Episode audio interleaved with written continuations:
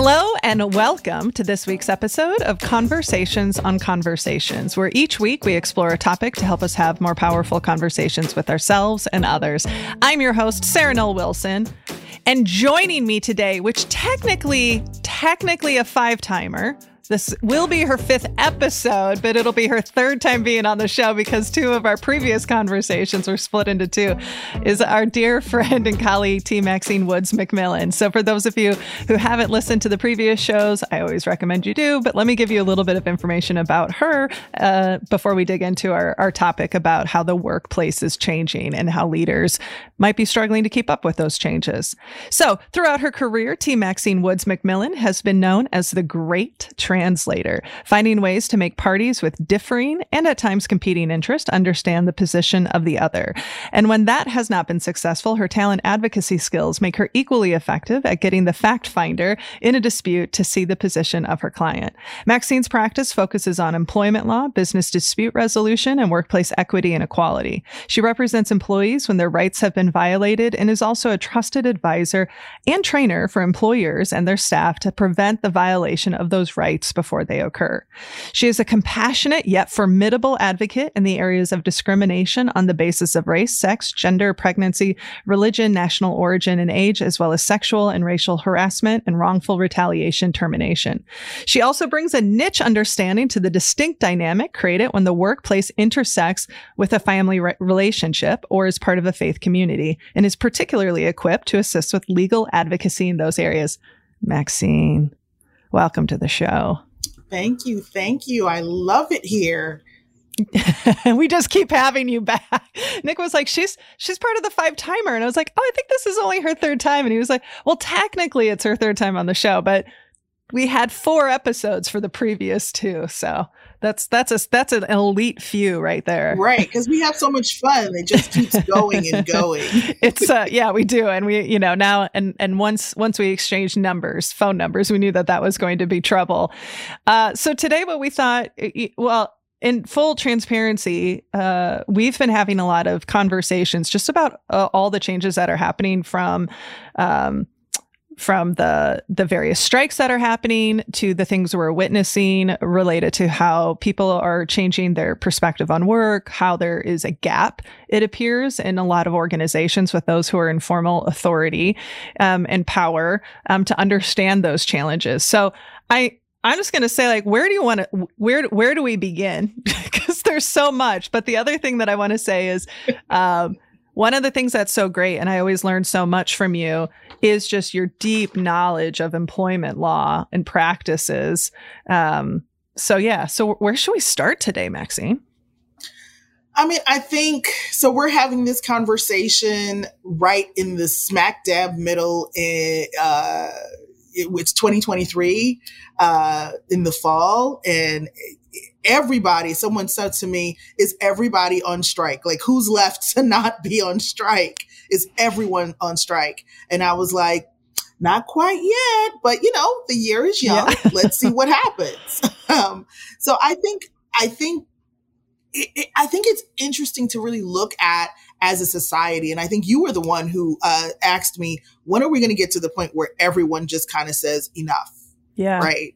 Um, I, I think if we're not at that point, we're, we're nearing that point. Yeah. The conditions are right for people to make uh, the decisions that come into play when you, you see strikes happening. That doesn't just happen in a vacuum.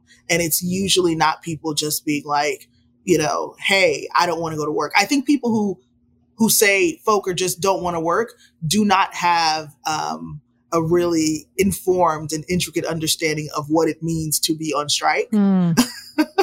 um, they, they, they obviously don't understand this. This is not a vacation. You are not, you know, sitting home chilling, just getting yeah. a check. Um, so I think either they don't understand those dynamics or they are not sensitive to uh, what they are indicators of. Yeah. Well, I mean, and that's something that we've been talking about a lot within our team and is that the whole uh people don't want to work, you know. I was just um I don't remember if I told this story already and I apologize listeners if I have. But, you know, I was literally just at our farmers market and I was buying some dog treats from a local vendor and I was chatting, you know, with them and asking her how the business was going, all of this and and um and you know, she's like, "Well, it would be great if people wanted to work, but nobody wants to work." And there is something and I I don't know, I I haven't been able to articulate it for myself. There's something that it just that feels so sharp and wrong um when people say it and and I, you know, I said, "Well, here's my perspective is people are really rethinking the role work has in their life and what they're willing to tolerate and what they're willing to put up with. And, you know, a lot of that got accelerated during the pandemic for people who may have experienced loss of life who experienced loss of time with people i know that that happened for me and um, but like i still haven't been able to really articulate just I, I, don't know there's just something about it i get real prickly when i hear that. And uh, so so from your perspective what like uh, i want to go back to the language you use like people aren't paying attention to the indicators. Mm-hmm. uh, so say more about that so to so to respond to your your your first statement, right? Um, I, I do want to respond to that. But when you talk about something like a like a small business owner, a micro what I call a micro business owner, um, you know, it might be them, their spouse, and you know one other employee, or you know a cousin or something like that. Um, it's interesting to me at, at, a time when we are uh, so conversant in the languages of other uh, cultures mm. and classes. We have access to so much information. Um, it's interesting to me when we incorporate those ideologies and use that, the mm. lexicon of others, not realizing how different it is for us. So here's a small business owner saying, oh, well, you know, people just don't want to work, right? And I hear that so often mimicking, you know, the billionaire, you know, the billionaire class, right? The people yeah. or the millionaire earners who are making $29 million a year. And you're comparing, you are putting yourself in the same, uh, uh, bucket, so to speak, mm, mm. as the employer you know, who's making mm, 60,000. Mm. Maybe if you cleared 60,000, mm-hmm, it's a good mm-hmm. year. And you're saying, you know, we're experiencing the same things. Mm. You are not right? And so we have to really look at the larger market when when small business owners are saying people don't want to work. Um, or they want they, they want to create conditions that it's just impossible for me to be able to support as an employer you have to really look at the larger marketplace in which you are uh, really participating and who creates mm. that marketplace when things such as you know the fact that our federal minimum wage has not moved since like jellies were in style the first time, right? right? Something is wrong with that because if you think about it, when when that was the case, when you could, you know, someone a girlfriend and I were talking and we were talking about where I grew up in in New York, when you could go to the the corner store with a dollar right? And your purchase power as yeah. a kid with that dollar was you were daggone near Rockefeller, right? You could get chips, juice, you know, you get a whole meal practically as far as meals go for right. a middle schooler, right. you know, hopped up on sugar. But you could actually, there was redemptive purchasing power in that dollar bill. Yeah. Try that now, right? You, you're going to pick an item, right? And it's probably not going to be name brand. It's probably going to be off brand um, because you're not getting a Snapple, you're not getting a, a, whole drink. You might not even be able to get a canned soda, depending on where you live, for a dollar. Yeah. So our purchasing power has diminished greatly. And so when you're a small business owner, you have to really think to yourself, who is creating the conditions? Mm. How is, what is, what is the macrocosm of the working environment in which I am thrust and I am forced to participate that does not allow me, that, that forces me to perpetuate the conditions of a class that doesn't mm. include me, right? That doesn't honor the work that I do and won't invest in me either, right? But you know, we, we keep seeing ourselves kind of repeating the same yeah. behaviors where one class is kind of forced uh, or series of classes is forced to support the endeavors and the decisions of another that has absolutely no investment in them either or the workers they're trying to support. So when you say no one wants to work, it really doesn't need to be a period. It needs to be an ellipsis, right? No one wants to work mm. dot, dot, dot, dot, dot because I can't afford to pay them a competitive wage because a competitive wage is not even what I'm making. Yeah. Right. Um, I think that's important to the conversation. I think it's important in understanding kind of, I don't want to use the term victimhood, but, but how we're all kind of forced into um, collective complicity in this system that is designed to kind of, uh, you know, keep us all in a system where we're we're not getting the best of it from from we're not getting the best redemptive value from it. Yeah. This is this is why I love talking to you because your experience, your education, how you think about it is is um what do I want to say? I feel like I'm always learning from you how to think about these things differently. And I I particularly appreciate the the the bigger push to go one yeah it is interesting the um the the phrases that get repeated but don't necessarily mean the same thing depending on the like right the groups mm-hmm. that are saying it that's that's mm-hmm. an interesting thing that i'm chewing on and i i don't even know that i necessarily have uh, a thought to respond to that other than oh right that's really interesting right we're hearing the same things but it doesn't mean the um, not everyone's playing the same game, so to speak. Um, right. Um, but then that point of that bigger system that you're a part of. And so instead of looking at it as a failure of the another person not wanting to, not reflecting on the bigger system that has created this, um, chasm of complicity to use your to to use your language um that's really fascinating to think about it in that way there's this thing that i tell my my kids when i'm saying, you know, and sometimes, you know, my students, uh, when I used to teach, I would say it's important to interrogate um, not just about what you think, but mm. why you think that way. Mm. When did you start thinking that way? Mm. mm. What informed your thinking? And here's the, for me, this is the big question. When you're reading a story, whether it's a news story or um, you know, someone's uh, account of something that happened. I like to ask, okay, who's telling the story? So whose voice, who's the passive voice yeah. in the story? And who is served by the story being told this way?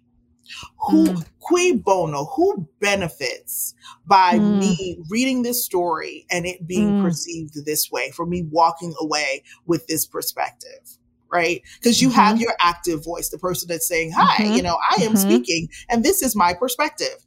But then there's that passive voice, right? We see it happening again. Some, you know, if you're listening to this at a different time, um, it, it, it, may hit differently, but you know, we just got in the last week, we found out that um, at a particular network, um, kind of the patriarch of that network is leaving, and there were all there's all this conversation about that person's influence um, not just on the news, not just in that channel or on the news, um, but kind of our collective media.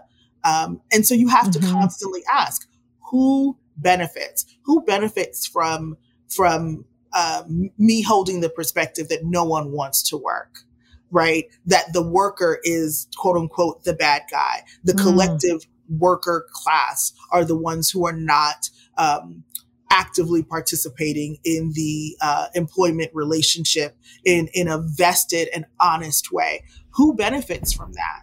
Is there anyone that could possibly be speaking in this space um, that has an interest in me feeling this way? So I, I think that's important. And usually mm. between that and the person who speaks really rapidly at the end of drug commercials, I have gotten so many calls from people just like, you've ruined me. You have ruined me. it's so, well, that's such a, that's such a, it's, it's such a great practice and a reminder of that practice of of really reflecting on interrogating it and that idea of you know the thing that of of not just what's actively being said but what's passively being said who mm-hmm. and I, I really love that question of who's benefiting from it because i've certainly felt that and again you know, for people who are coming back to listen to this episode, it's end of September 2023. So there's still a lot of companies figuring out return to office and, right, what does that look like? A whole different conversation that we need to we need to touch Explore on at some point, that, if that right? is not reflective. I mean, if that is not reflective of people just totally being disengaged with their workforce and what they're screaming, bellowing, pleading for, I don't know what is. I, can't I can't think of a clearer marker. Yeah. It well and and it's been such a collective, right? It's not just this was something that I was sharing uh, with a client recently. I said, you know, part of it is uh, similar similar to all the strikes that it isn't just this one company big, small, medium, where people are saying, "I want more flexibility. I want more control over my um, my schedule. I want ha- to have more autonomy in my life. Period. Um, I want I I like or I benefit from being able to have more options than I did before." And I'm like, it is this collective movement. So it isn't just like not only mm-hmm. are our leaders not necessarily listening to, or they're listening but they're not wanting to hear um, or consider new ways of working, but you can always tell when an article comes out like, oh, this was written by and for to support senior executive leaders. Right right? Like it's right. always like, oh, they're mm. gonna they're gonna call on the the one study or the you know or, or not even a study. It'll just be like, well, looks like all the the big tech people are coming back into the office, so that must mean it was a failure. And it's like. No, not necessarily, you know, or a failure for who. Um, right. How's that working for you? yeah, right. So, so further to that question of, you know, who benefits, then you have to ask yourself, like when you hear things like such and mm. such a study, man, when I realized how quote unquote studies get funded, yeah. it was a game changer for me in how I interpreted information, right? Because if you think about when you ask yourself, you know, okay, is this a reputable study? Yes. But someone has to ask the research question. Someone has to fund the process for that there has to be an audience for that information. And an audience is really ratified by virtue of a check, right? Money. Mm-hmm, um, mm-hmm. And so if someone is doing a study about, you know, returning to work and how important it is for us to be together and we need this, uh, you know, for workplace cohesion and all of that.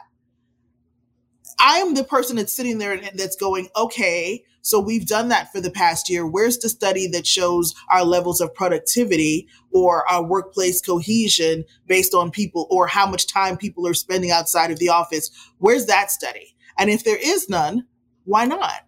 And if, you know, and because nine times out of 10, and, you know, you and I have talked about this offline, those studies show repeatedly over and over and over again that people yeah. thrive yeah. for the most part um, at least in some semblance of a hybrid environment. Yeah. People yeah. thrive, and uh, my my friend Stephanie and I we were we were talking about this very topic recently, and and I really loved her perspective of she said I feel like we keep asking the wrong question um, you know, the question isn't should we return to work or shouldn't we? It's well, how do we do our best work?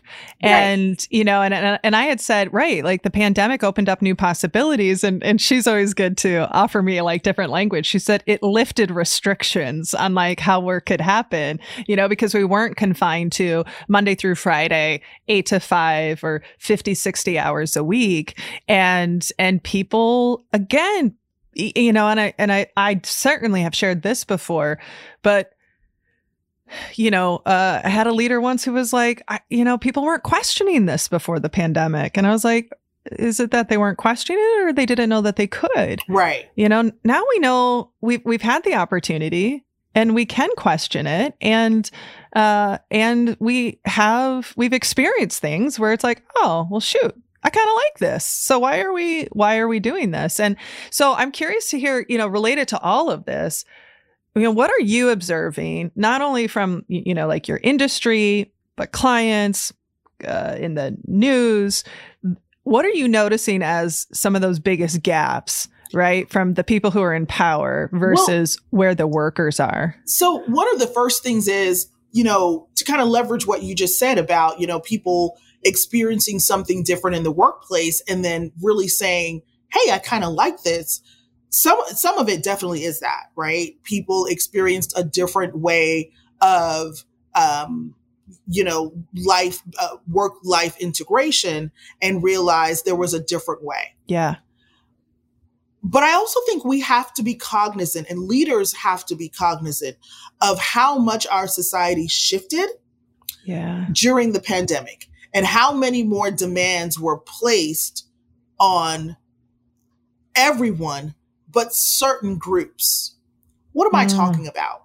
Mm. So here we are, we go through a pandemic. At the same time, listen to all of the factors that are the confluence of factors, right? That are kind of integrating to make this perfect storm. So we're going through a global pandemic at the same time as we are also experiencing what's been kind of coined the silver tsunami, where so many mm-hmm. of our, so much of our population uh, in the U.S. and and and the U.K. Um, really is looking at aging and not necessarily aging out of the workplace, not aging out. You know, they're not passing on, um, but they require some semblance of assistance. Um, and so you have a lot of people. Uh, the silver tsunami is coming at the same time you have a lot of people in that sandwich generation. Mm-hmm. Um, and I'm intentionally saying people um, because if you were to look at it in a vacuum, it's people, right? But let's be honest. Yeah. It's women. Yeah. Yeah. Right? It's we we know that the pandemic had a different impact um, uh, or additional impacts on women uh, mm-hmm. than it mm-hmm. did on uh, men. We know that the the the the pandemic ex- had people experience it differently if you were a high income earner versus a lower income earner. Mm-hmm. Um, so we have people looking at their I, I don't want to say post pandemic because if we're realistic, we are not post pandemic. Right. We are, you know, we're navigating pandemic. We're we're still very much in the pandemic. We're just handling it very differently. Um, but you have people kind of looking at their life saying the demands on me are very different hmm. than they were, say, four or five years ago. Um, you know, you mentioned that we are at the end of September. On Saturday, September 30th, unless something major changes, which I don't see how that's going to happen. Um, but on September 30th, we are looking at falling off of the child care cliff. Yeah. And for those who are not familiar with what that looks like, you know, we got an infl- we already were struggling with childcare costs in this country yeah. where people were paying literally the same amount they were paying in their mortgage they were paying mm. that for childcare now if you are in a two parent or you know uh, multiple parent multiple caregiver household that may be feasible depending on your income but if think, imagine being a single person and you're paying, I don't know, with the, the spike in rents that we also saw in the last couple of years, you're paying 17, 18, $2,500 for mortgage or rent. Now imagine doubling that because you also have to pay for childcare. Yeah. That's if you only have one child. Yeah. Right. Um, at the same time as we're looking at on Sunday, uh, student loan restarts and those coming back. Mm-hmm. So you mm-hmm. have these three expenses, but your pay is staying exactly the same. Yeah. And that's hitting a lot of people, a lot of women, a lot of sandwich generation caregivers in a very different way.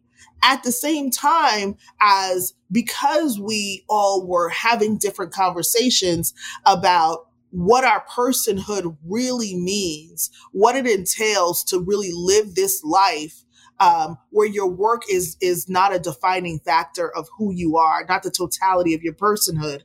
Um, having people interrogate how much they really want to give to their job and how much redemptive value they're getting back. You mix that all up in a pot, and then tell someone, hey, we want things to remain exactly the same or go back to what it was before, but we want to add in an extra couple hours of traffic um, while your gas costs costs infinitely more than yeah, it did before. Yeah. um, and you wonder why people might be a tad upset yeah. with you. So, to answer your question succinctly, what I'm seeing is um, leaders really trying to resume how things were and not really either not taking into account or not evaluating how much things have changed in the daily lives of the people that are doing the work. And so more is required of them as uh, employers, as leaders. Um, you, you and I have talked about this before about we are no longer willing to accept managers you can manage processes. You need to lead people. And to do so, you must be a person yourself. Yeah. You must be in touch with your humanity in order to lead humans effectively when, because that is demanded of you now. Um, I think at the tail end of industrial revolution and even during the tech boom when the focus really has been on uh, the machines the machinery and the technology uh, people are really looking at the mm. That gives energy to these machines and this technology and they're no longer willing to be secondary or tertiary to those to those um, those those bots to those those machines. They're saying you know what?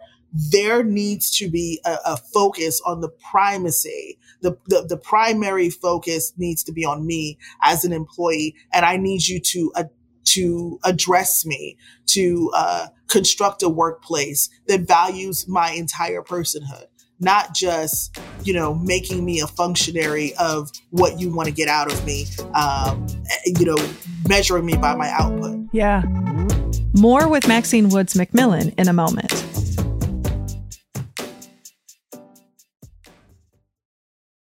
That idea and reality of one not everyone experienced the pandemic differently. Two, not everyone is navigating the same challenges.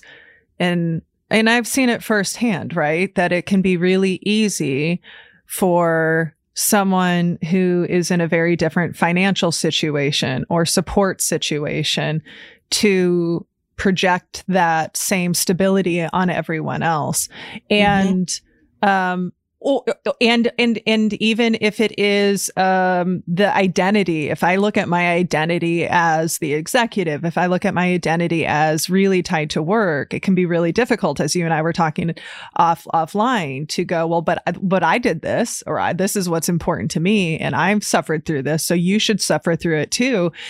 And, and, I, and again, like and say if that is yeah, your perspective please. about anything if your perspective is, I suffer this, therefore you should suffer this too, let me just categorically say, and don't bother emailing me about it. Don't bother adding me. I, I'm not going to change. You're humaning wrong. Like you're doing the whole, hu- like yeah. go back to the box of directions that you obviously threw in the trash when you took the whole life out of the box. Just go back, open the trash can, and turn your head upside down and read the instructions on the back of the box.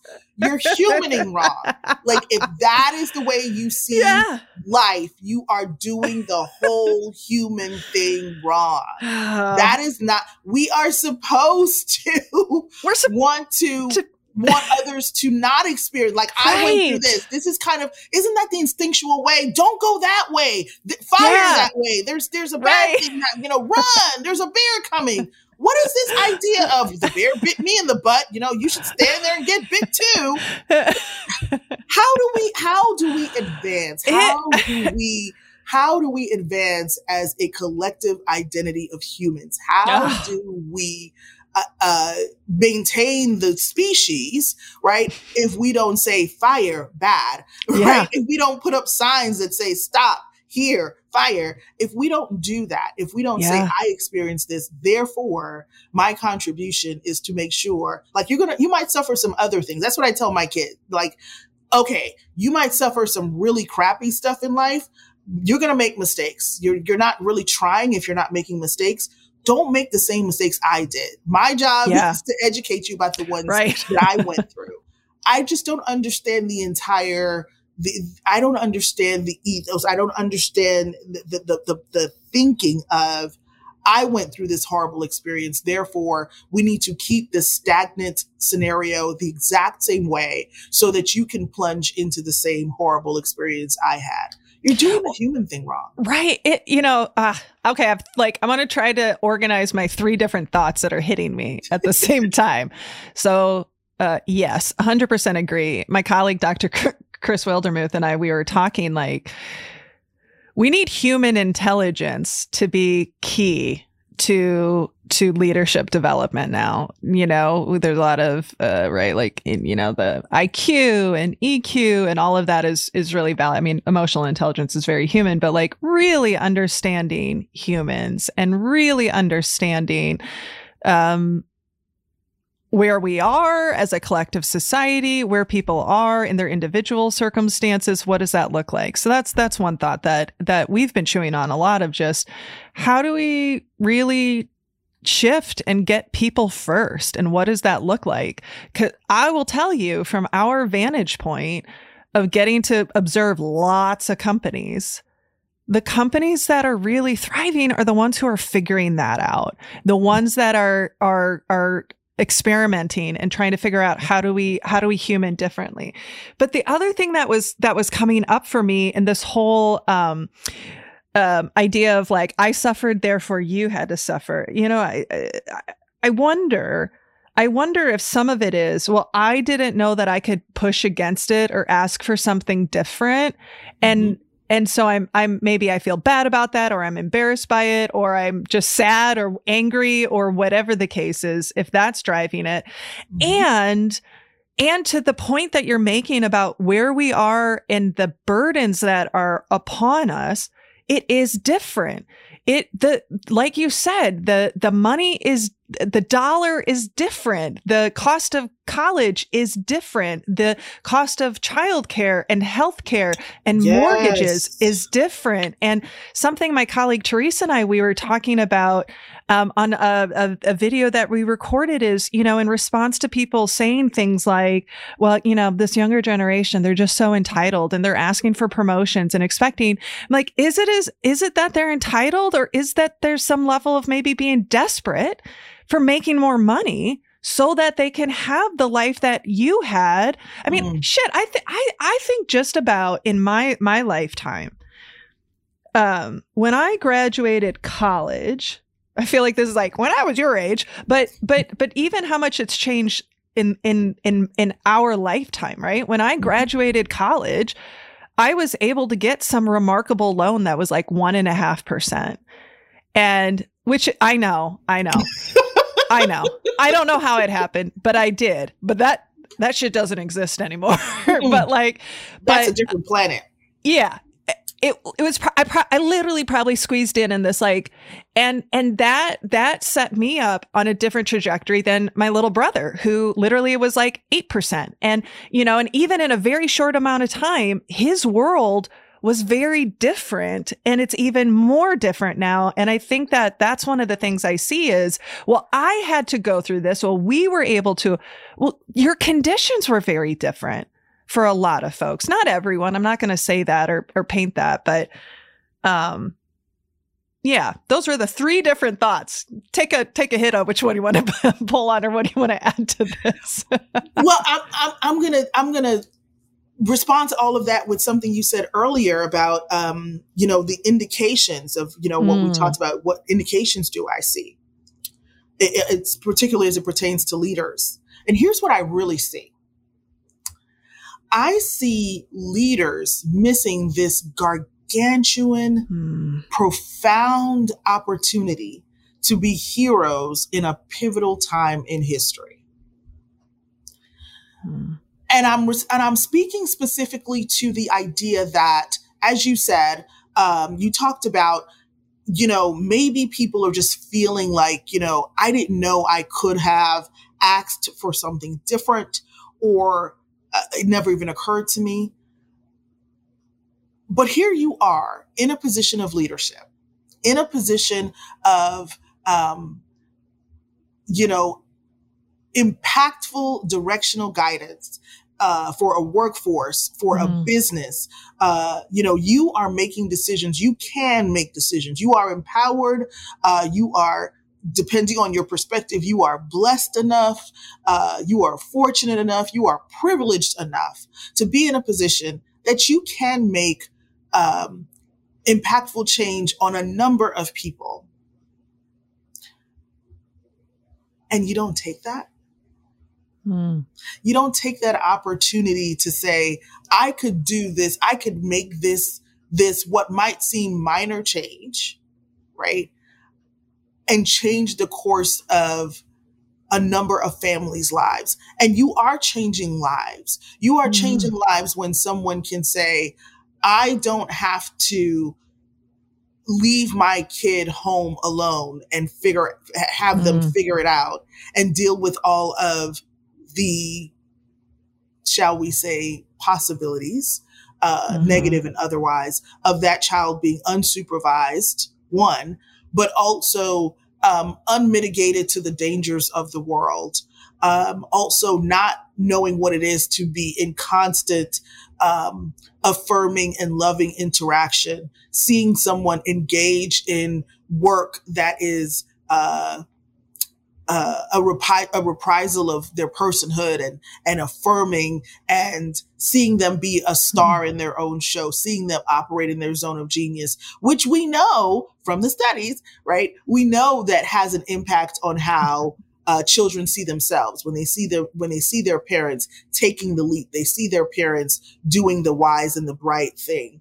Um, and also you know not everyone has a job where their child can observe them. I mean if you're if you're in a lab you can't have your kid you know you can't work from home and have your kid seeing you you know with the test tubes. You're you're a medical examiner. You can't bring the kid home bring the, the corpses home. You got to go to work. Yeah.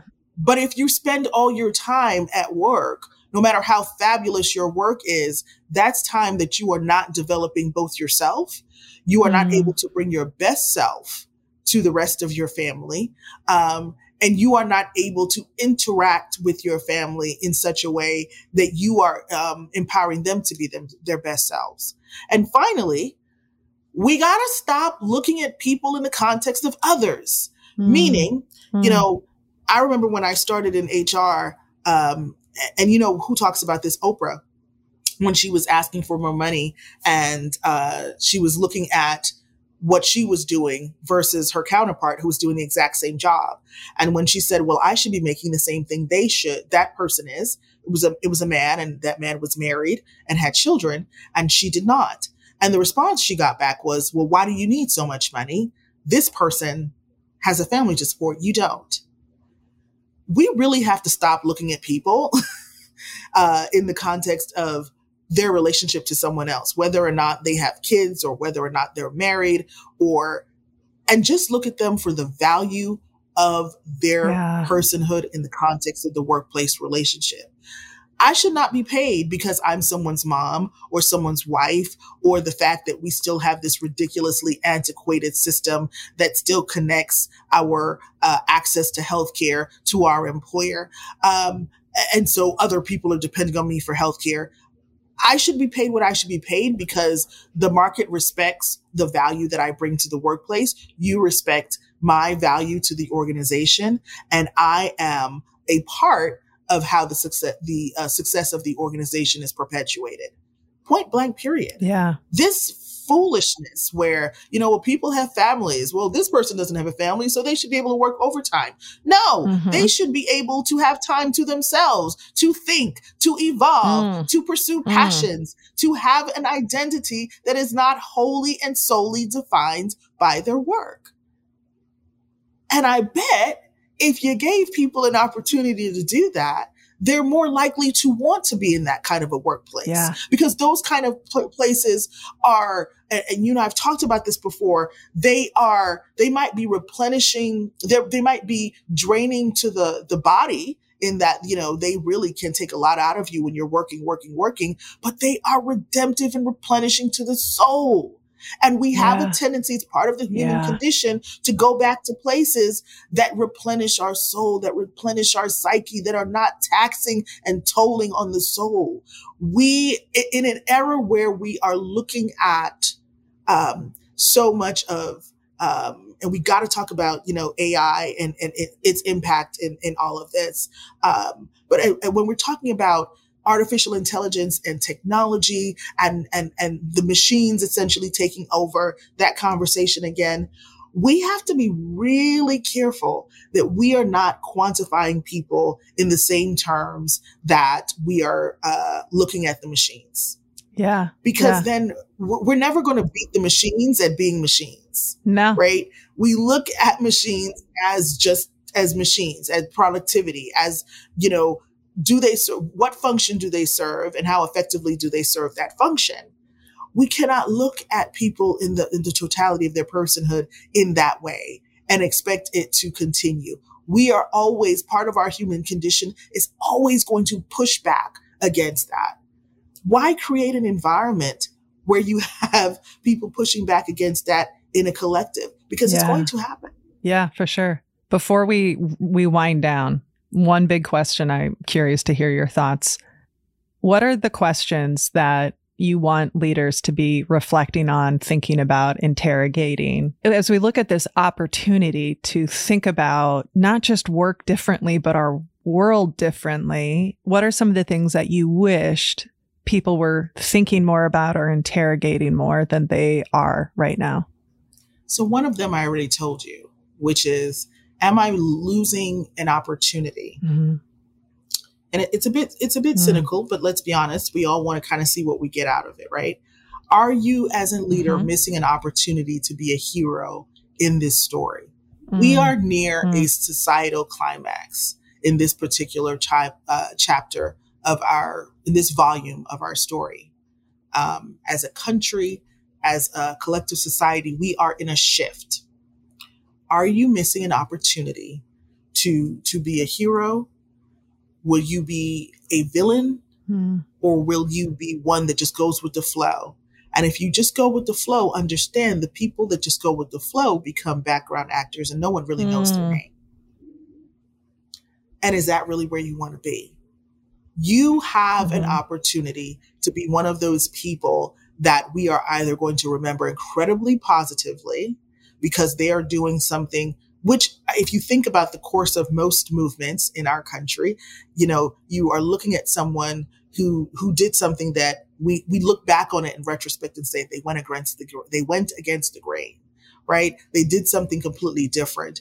Now, you know, we're talking about the 40 hour work week. But if you remember, um, and I, one of the things I was thinking was to bring a, a copy of The Jungle and just kind of read to you uh, for the audience, for those of you who haven't read it or not haven't read it in a while, um, some of the passages from the jungle and, and think about at the time, you know, people were reading that and they were just repulsed by it. Uh, but the conditions weren't so uh, far a far afoot of what was normalized at the time. And it was the people who kind of looked back and said, looked at the situation and said, no, we're going to do something different. Uh, things that we have become so accustomed to as being normative at the time when they were proposed, they were seen as the end of everything. If you look back in the historical record, when the 40 hour work week was proposed, it was supposed to be the end of industrial advancement mm. in the United States, right? Oh my gosh, you cannot restrict businesses that way. Um, we're we're he- we're running headlong into a socialist society. Uh, what will people do with all this extra time? You know, et cetera, et cetera, et cetera.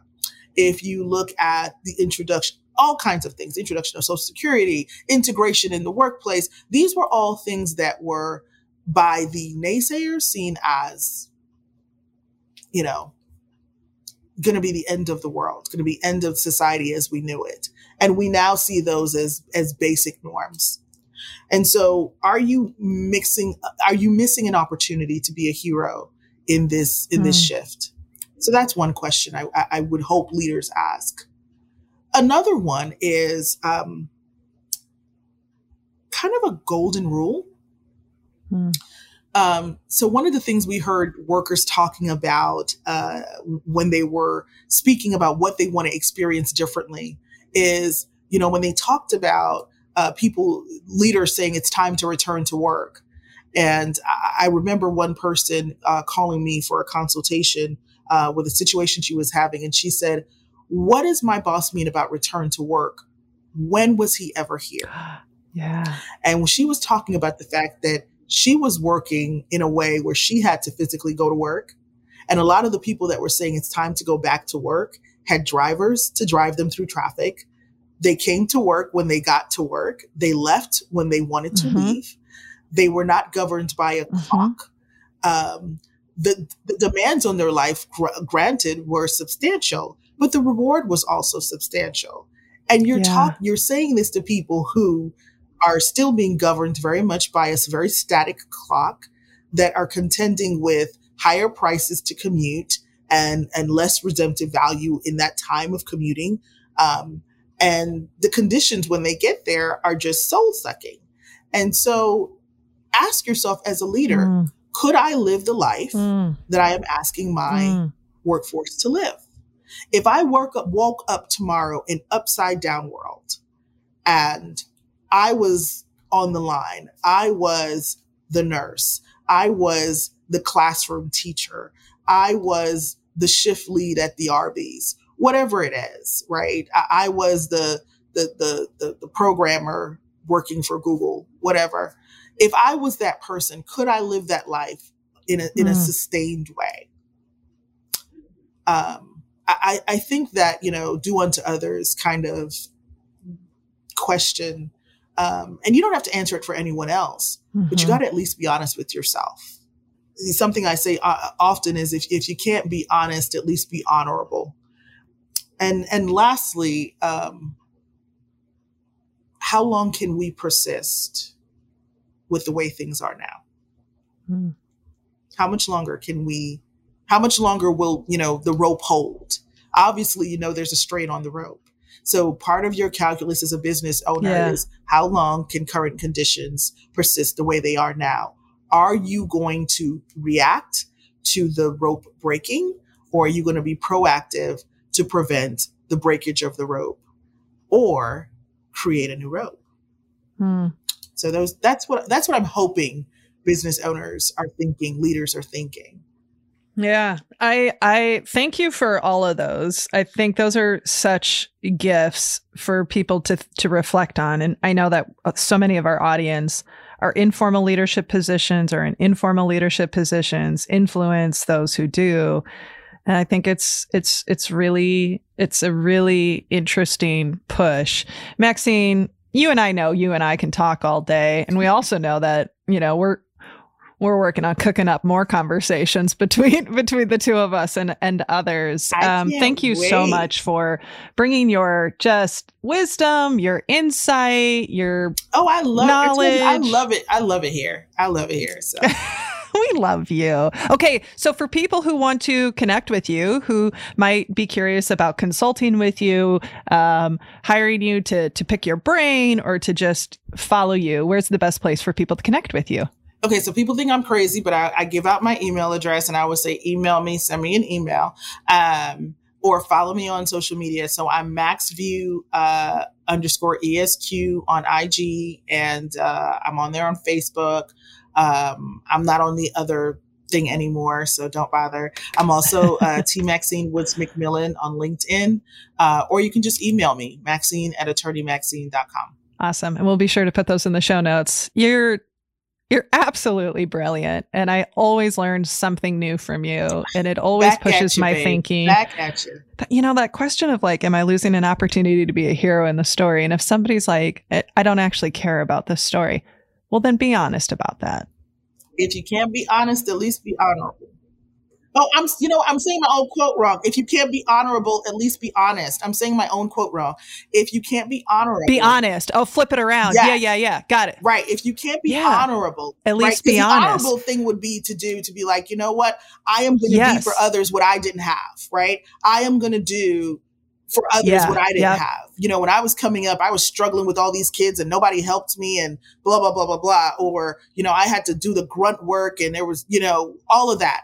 So I think it makes sense. My goal in my career is to give others what I didn't have. Great. But if you look at it and you say, you know what, I don't give a flip about that, Maxine, like, you know, you and yeah. I have had this conversation about uh, uh, the American brand of capitalism, yeah, and uh, how it, it, doesn't take into account uh, human value, uh, the, the, human asset uh, value structure. Mm-hmm. Um, some people are just going to look at that and be like, "I don't care, I don't care." Well, you know what? At yeah. least be honest mm-hmm. about that.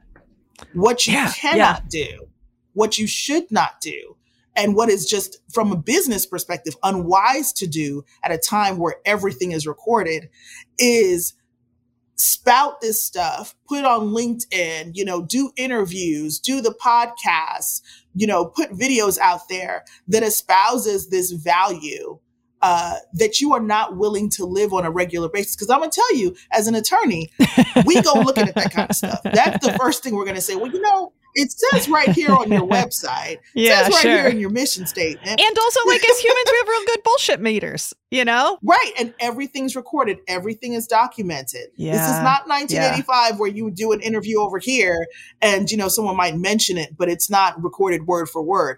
You do an interview, it's recorded, someone has an iPhone, you know, someone's recording it, it's being uploaded, whether you chose for that to happen or yeah, not. Yeah, yeah. And You're doing a town hall, right? Right you have to make sure there is congruence between your actions and and your professed values. Yeah. your professed values have to be replicated. They have to be demonstrated in the decisions you make. Stop saying that you know you you, you value every team member. I can't tell you how many times i talk to employees who call me for you know a consult and they'll say you know they're always blathering on about they value every team member but you know I got sick as a dog and they basically told me, you know, clean up your own vomit and get back to work. You know, right. I don't feel very valued as an employee. Like they will throw your words back at you. So make mm-hmm. sure when you put them out there that you're willing to live them. Yeah. In every facet of your of your business. Yep. Ah, Maxine. All right, my love. Thanks for coming on the show. I look forward to conversation six. That'll be forthcoming at some point. I'm, a, I'm already looking forward to the chats. Let's get ready. Thank you so Let's much, my going. love. I appreciate you. All right. Thanks much. Our guest this week has been T. Maxine Woods McMillan, who has quickly become one of my favorite humans in the whole world. And she just brings the insight and the thing that I'm oh, that question. Could I live the life I'm asking my workers to live? Just, just that. That's just, I think, such a powerful question. And as always, we want to hear from you. What resonates? What new connections do you make? What questions come up for you? You can always send me an email at podcast at sarahnollwilson.com or you can send me a message on social media where my DMs are always open, but I'm mostly on LinkedIn these days. Also, if you haven't, please be sure to rate, review, and subscribe to the show on your preferred podcast platform. And if you're interested in supporting the show financially, consider becoming a patron. You can go to patreon.com slash conversations on conversations where your financial contribution supports the team that makes this possible, and you'll get some pretty great swag along the way. A big shout out to the team that makes this show possible to our producer, Nick Wilson, to our sound editor, Drew Knoll, to our transcriptionist, Becky Reinert, our marketing consultant, Jessica Burge, and the rest of the Snowco crew. Thank you so much. And a big final thank you to our guest, T. Maxine Woods McMillan. She is one of my favorite people, and I always learn something new from her, and I hope that you did as well. This has been Conversations on Conversations. When we can change the conversations we have with ourselves and others, we can change the world. So please be sure to rest, rehydrate, and I'll see you again soon.